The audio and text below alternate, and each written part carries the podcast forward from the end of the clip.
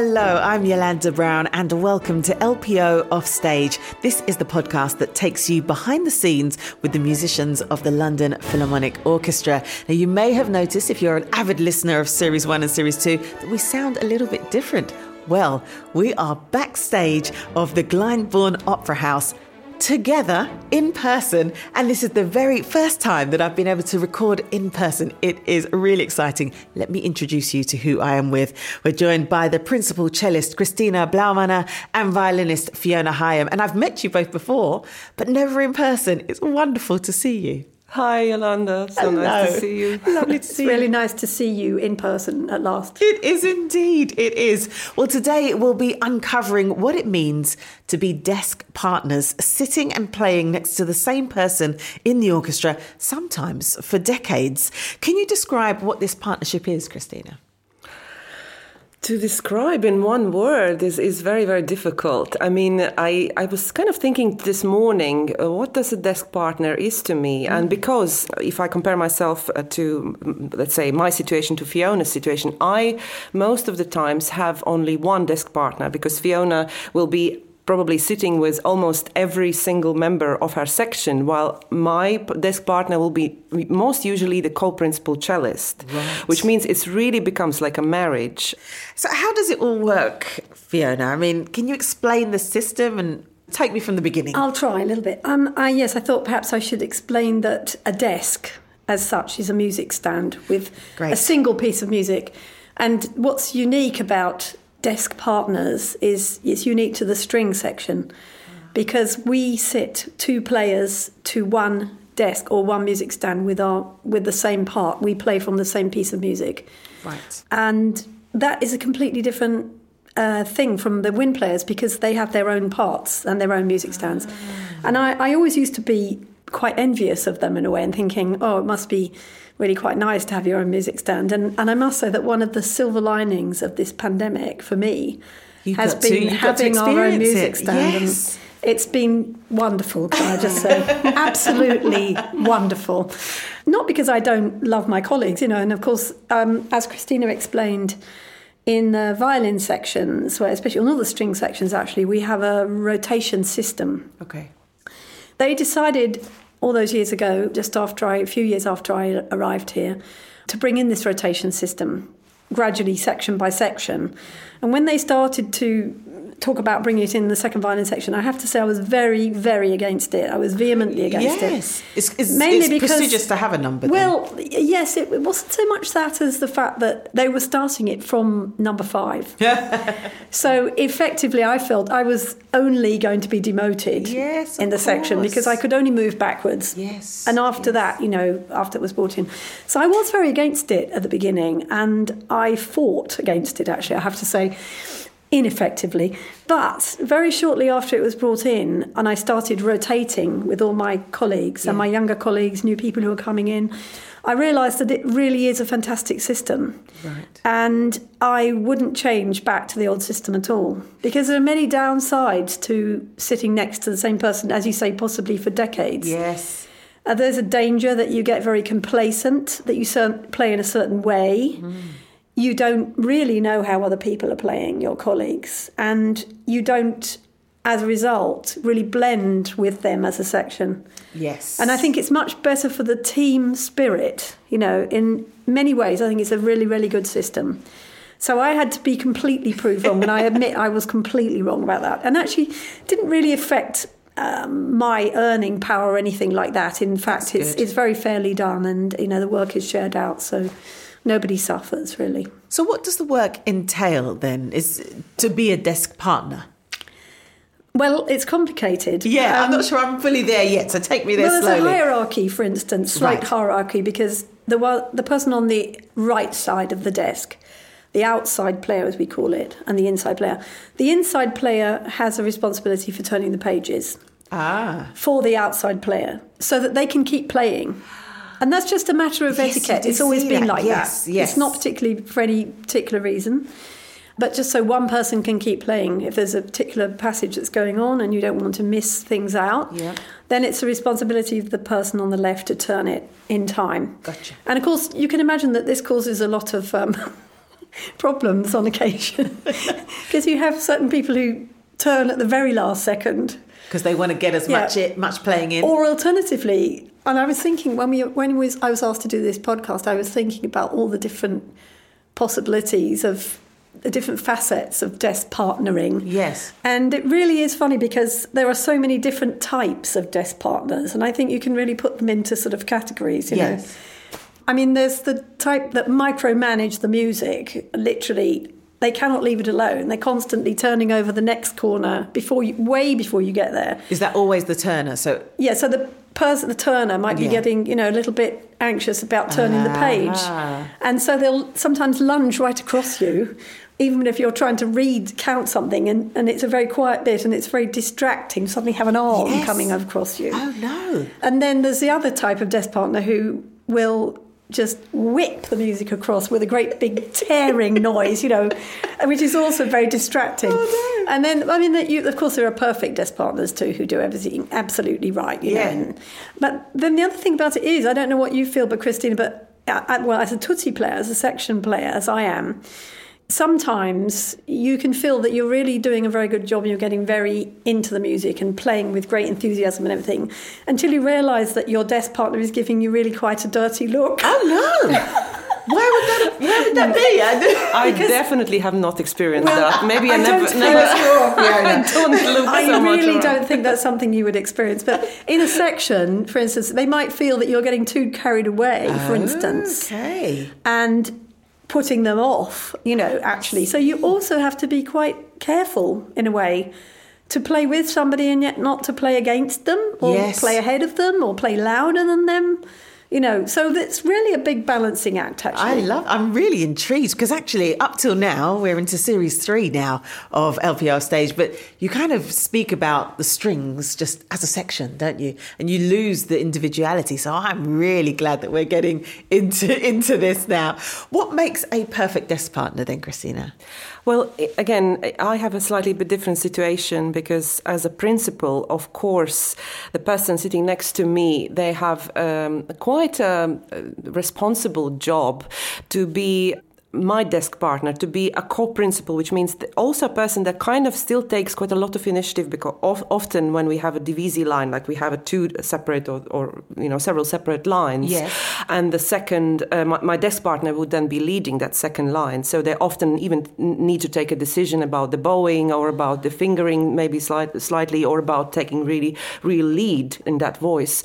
In the same time, being kind of still with with the Supporting. pr- supporting the Yes, principal yes. and not being really a shadow while giving all the support but still also really really contributing to that principal sound in a way if the first desk is a very very strong and very glued together real musicianship it makes it so much easier for the section and uh, so uh, you know it's a really really really hard job and that's why to find an ideal co-principal or co-leader basically i think uh, ideal desk partner is exactly my co-principal cello because he really really embodies all these qualities i think. He's a you know it's, it's a very very strong player who is a real team player who is absolutely ideal page turner by the way that's Ah, also so this- something yes. i mean i was just while listening to fiona i was thinking you know uh, you you know all these qualities that you probably would prefer for your desk partner but you yourself also need to do it when you are sitting on the inside i personally have never done it for anybody I was going to say, as Yeah. the principal, you would never have to be. I, I would never t- turn pages, yes. I, I, um, ex- except of course uh, now when we have our own desks. yes. We You've have to do it all yourself now. Exactly,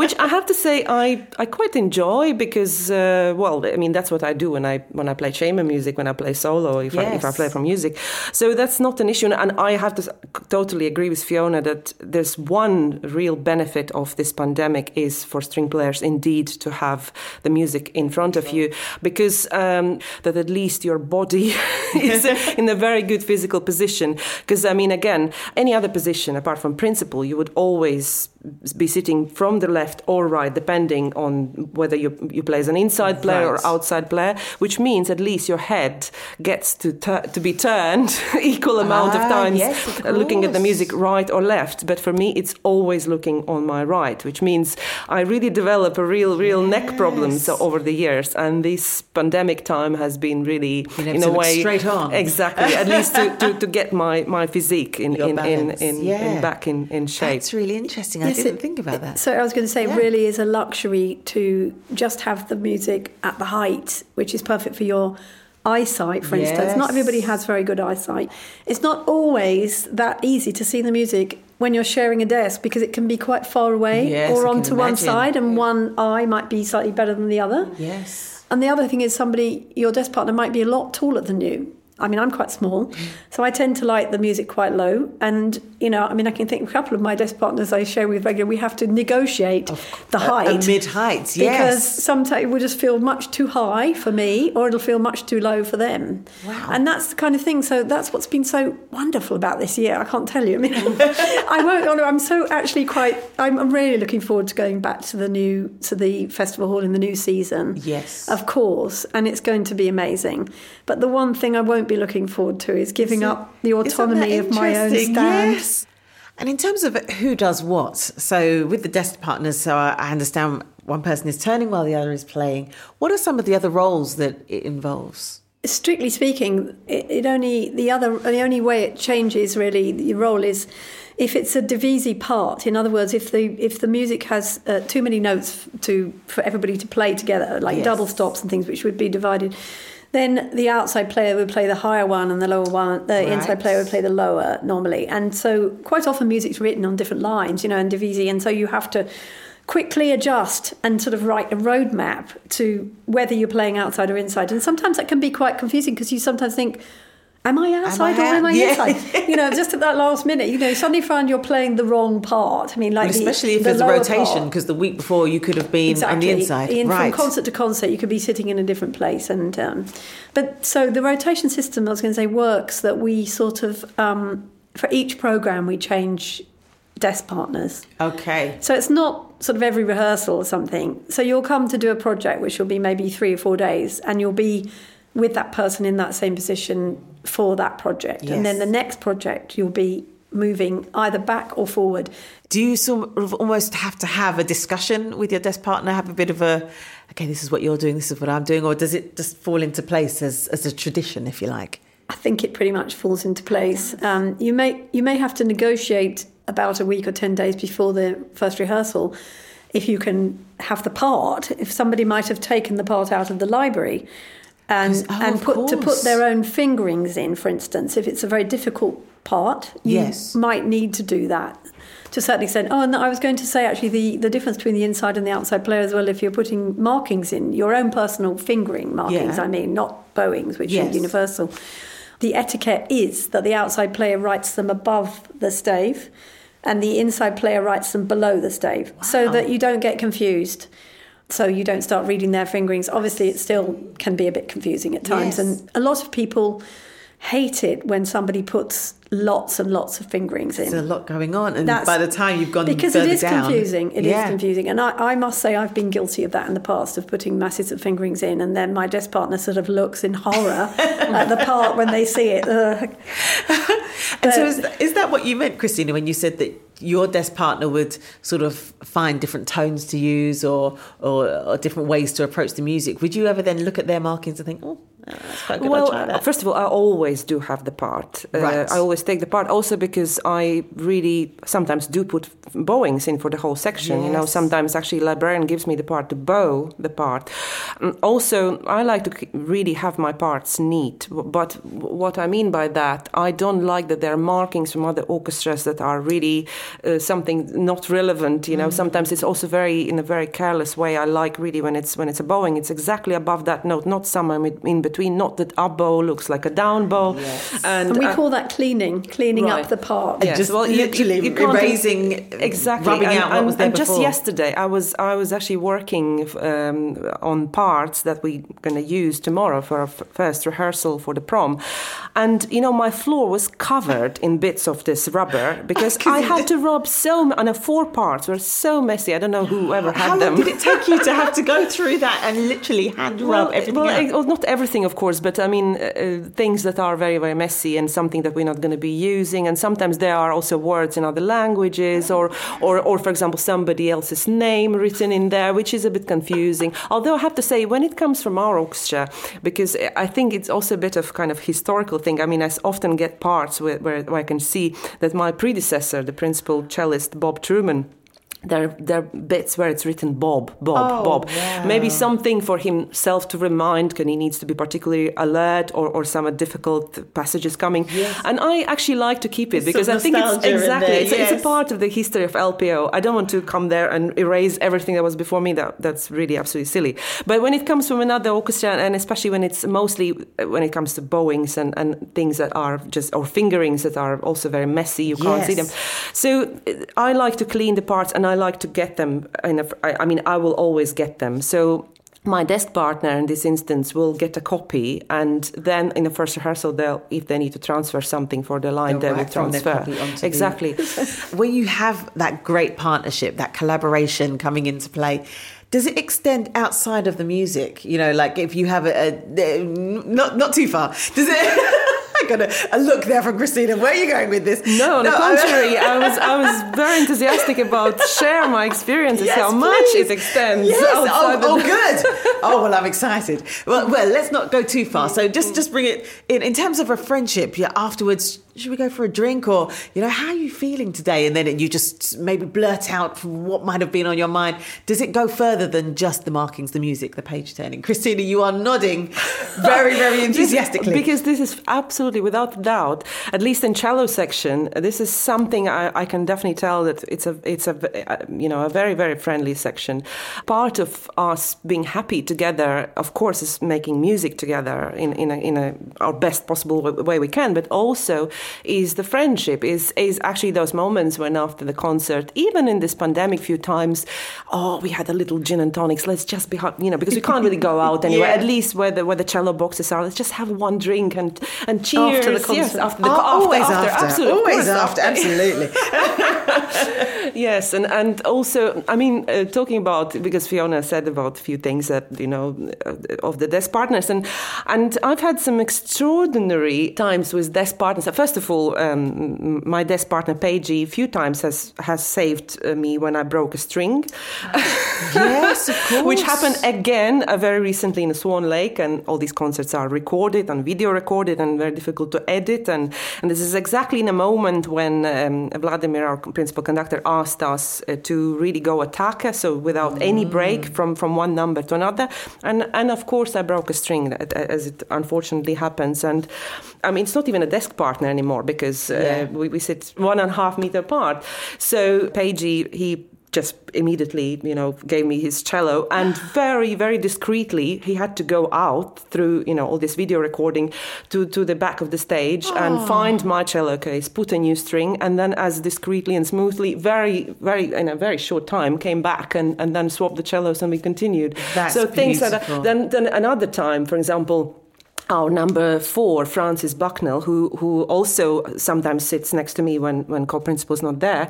I mean, he has a few times. One time, I had a, a bit of a um, how to say a dress malfunction on a concert when I tore on the chair on the side of the chair a bit of my skirt, and and I realized on and it was so embarrassing in Royal Festival Hall, and now I have to somehow walk off with this, and I wasn't sure how big that tear was, but I heard it, and I asked Francis, please, can you stand with me or walk with me? So he was walking very nicely, just covering that tear with me, hand in hand, you know, to the That's backstage. So ni- exactly, and and you know there there are so many so many times and so many of these wonderful situations that I just feel really blessed. That is oh so heartwarming. Now I know why you were nodding. Oh yes, that is. And I'd heard uh, uh, you. Uh, somebody gave that example in a previous episode about handing your instrument over to the principal if anything does go wrong. Yes, I think it was probably my I think it was episode. probably you. Tempted fate there, didn't Yeah, we? exactly. Oh wow, that's lovely. What a desk partner that is. Well, now that we know a bit more about the rotation, I guess this probably wouldn't happen as easily. But are romantic connections ever made between desk partners? Because you really are a, a partnership. You're working together all the I think time. I should hand this over to you, Christine. Has Oh anyone- my have you heard of an experience or experienced it yourself that that can happen? Oh, yes. I'm not sure how much I can tell about it now. You don't have to give names. Just give us scenarios. It well, just let's, keep- let's just let's just put it this way. We have had uh, several couples. Uh, I, I don't know. Yeah, in, also within the section that obviously sit together from time to time. As in, the relationship has blossomed because they work so closely together, or yes, I mean they definitely have met in this orchestra for sure. So it has happened. The romantic relationship has love happened in this orchestra Yes. while while playing and probably off stage more than on stage. hopefully off stage more than on stage. Love letters on the stage. you On know. this subject, I would say, uh, and not so much, I wouldn't say I knew so much about um, relationships between desk partners, kindling between desk partners, Yes. but across the orchestra between musicians, yes. Well, I had heard a little bit about this, sort of went on tour and things like that. You know, people, I mean, you are a family, you spend so much time together. The idea that you support each other, you know what each other's going through, it's a great way to meet somebody, surely. Personally, my ex partner and father of my children was the leader of this orchestra. He came to be leader here a few years after I started playing, and um, I have to say the romance blossomed really because of eye contact across from the second violins to the leader's seat, and um, so That's yes, it does happen. Well, I mean, the music is so emotive, and there would be pieces that you just connect, wouldn't there? Yeah, That's absolutely. lovely to hear. Oh, wow. And is there ever any competition between the two? I mean, the fact that you're making your own markings above and below the stave, you, you can see what other people are interpreting the music as. Is there any competition? I first of all, I, I don't really feel that in, in my desk, but I think uh, sometimes to have a little bit of healthy competition, as as really, you know, uh, being real fan of your instrument. Let's put it this way. Is good, and um, I know that, for example, also in my section we have uh, players that do quite a lot also outside orchestra when they have a solo engagement and and um, you know something they're preparing and of course it, it's not really a competition but it's kind of um, i can see that people are really in a good way they have ambition they've for the drive. instrument Yeah, yeah. and i personally really really support that and i think we have this kind of nice support within the section because it's really good. It's really really good for players to to not be also too modest about i mean modesty is a very important thing of course but uh, not to be too modest in terms that oh i'm just an orchestra player and i you know I'm, I'm this is my job. I'm just sitting at my desk at my at my music stand doing you know I'm, i was asked to do this and this. They need to have their own ambition. So i think a healthy competition can be only beneficial. And actually, you've just opened up the visual for me. Actually, I've been thinking about the two people at the desk or the music stand. But what about within the section? Is there competition between desks? Almost like, look, we've, we've got this down pat. What are you guys playing at? Well, we have this as a joke. Uh, for example, when um, uh, opera, which has probably 80 pages or something, and when a conductor in the rehearsal says, okay, act two, uh, scene three, let's say, and uh, even says the, the bar number. Uh, and and you know when we start frantically and then there's always a f- one desk who's first got it got it page 87 or something Oh, or page. 54 Oh, wow. I, I mean, it's just it's it's just funny. I really love it. It's just a tiny kind of you know yeah. Of course, it's a competition. It's you like know. more or yeah, yeah. exactly. And then yeah, you've, got, got it. you've got the bowing police, as we call it, the bowing police. We it was just a bit of a joke because some people are so on it that they've got the bowing from the front of the section way before the person in the middle of the section. so you might suddenly get a tap on the shoulder and they say, "You've got the wrong bowing there. It's it's actually this," you know, and you're like, "Oh, okay. Mind your own desk, Sorry. will you? You know, and so and sometimes you sort of roll your eyes and think, ah, "The bowing police," you know. Yeah, this is this kind of world I even didn't know it exists. To be honest, you know what, what happens. You know that that that far. For example, if, if a desk five gets a bowing before desk three, I Yes, even Because know the hierarchy is that you know the principal will write the bowing in, or Yeah. it'll already be. Or if a change happens, they will turn around and say, "This is what's changed," and then it's passed back Mm. Oh, passed through the back. section. But inevitably, somebody won't get it, or somebody will get it Is first. there at the a- back, an you element know. of Chinese whispers as well? Like it just changes and then you throughout do. the time. You can be made to feel quite inadequate if you're constantly you've, you've got the wrong bowing there. You know, Yes. again, you know. yeah.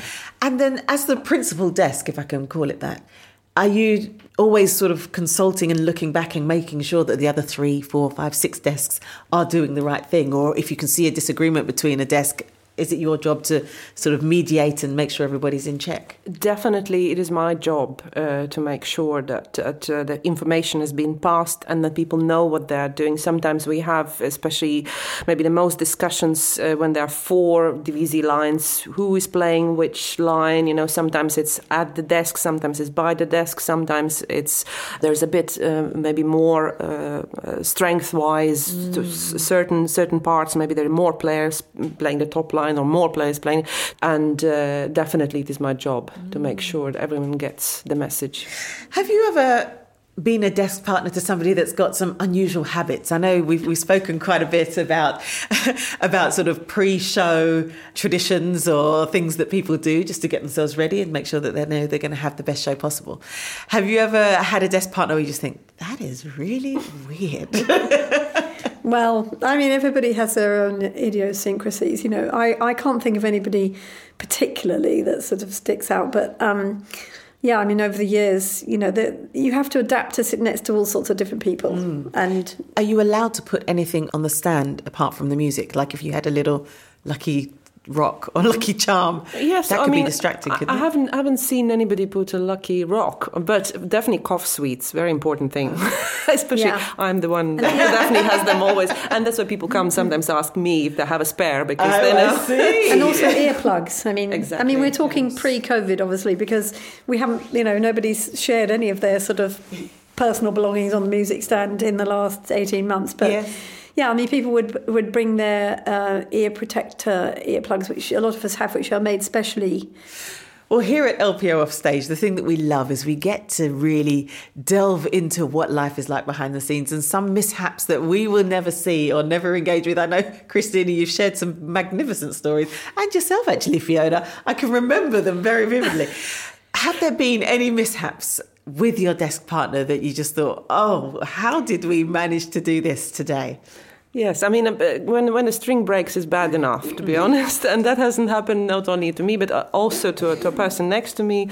We have had also music flying over. It was not to our fault, but uh, to a conductor's fault, who who in a maybe not a very big stage uh, wanted to really show a very welcoming gesture to a cello tune, and our and it was an Eastbourne, which has already had these very kind of unstable music stands and.